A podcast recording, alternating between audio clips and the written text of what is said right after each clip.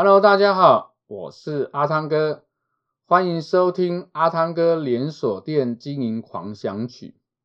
我们今天要跟大家分享的主题是关于采购在进行商品上架谈判的时候，呃的一个内容啊。那我们在进行呃跟厂商进行商品上架谈判的时候，我们要呃注意哪些应该谈判的条件？基本上，第一个我们一定要能够跟厂谈到一定的这样的一个啊商品的进价，也就是我们常讲的 GP 哦，就是毛利。那你可以锁定某一个类别，你一定要啊多少的 GP 你才愿意当商品让厂商能够上架。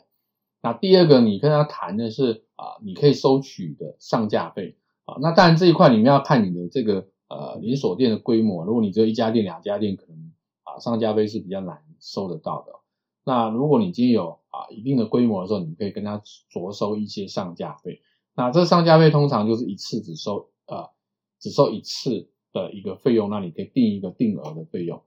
那第三个你可以跟他收的是，比如说啊像促销的这些相关费用，像是啊 DM 的上上 DM 的费用，或者是啊跟这个陈列有关的这些费用。然后呢，再就是啊相关如果你上架到我的这个啊通路来，我们会有一些商品的资料处理费、物流费这些等等相关这些部分。好，那这些都是你在谈上架的时候，你可以跟厂商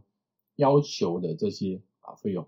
但是能不能收到啊，这这跟你的规模有关，跟你在厂商心目中的价值有关。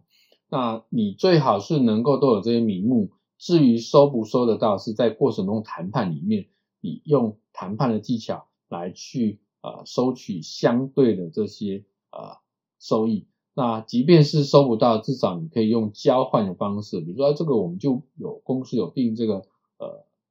呃项目在，那啊不然我们用什么交换方式，我比较好跟公司谈